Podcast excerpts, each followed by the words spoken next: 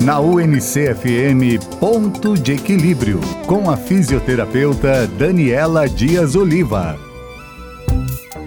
Boa tarde, pessoal! Estamos de novo no Ponto de Equilíbrio. Hoje eu vou falar um pouquinho mais sobre a labirintite. Todo mundo acha que todas as tonturas ou vertigens são labirintite, mas nós já conversamos outro dia que não é sempre assim. A labirintite mesmo, ela ocorre pela inflamação ou infecção dentro do ouvido na região chamada de labirinto. O que, que essa região faz? Ela que dá o controle da postura e ela que auxilia o cérebro identificar qual que é a posição da pessoa, da cabeça da pessoa no espaço. Quando há uma infecção das vias aéreas superiores, pode ser que aquele vírus ou bactéria acabe por inflamar a região do labirinto. E o que, que a pessoa sente quando ela tem a labirintite verdadeira, que a gente chama? Muita tontura, muitas vezes não consegue sair da cama,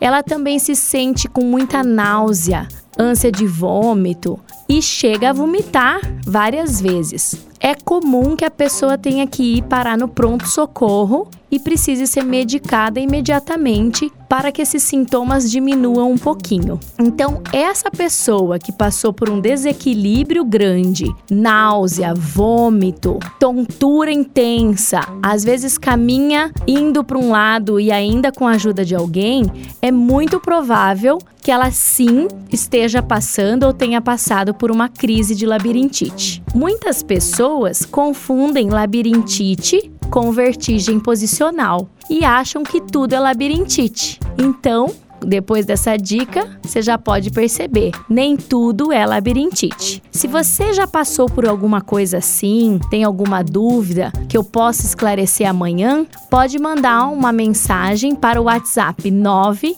9989 0647. Um abraço e até amanhã.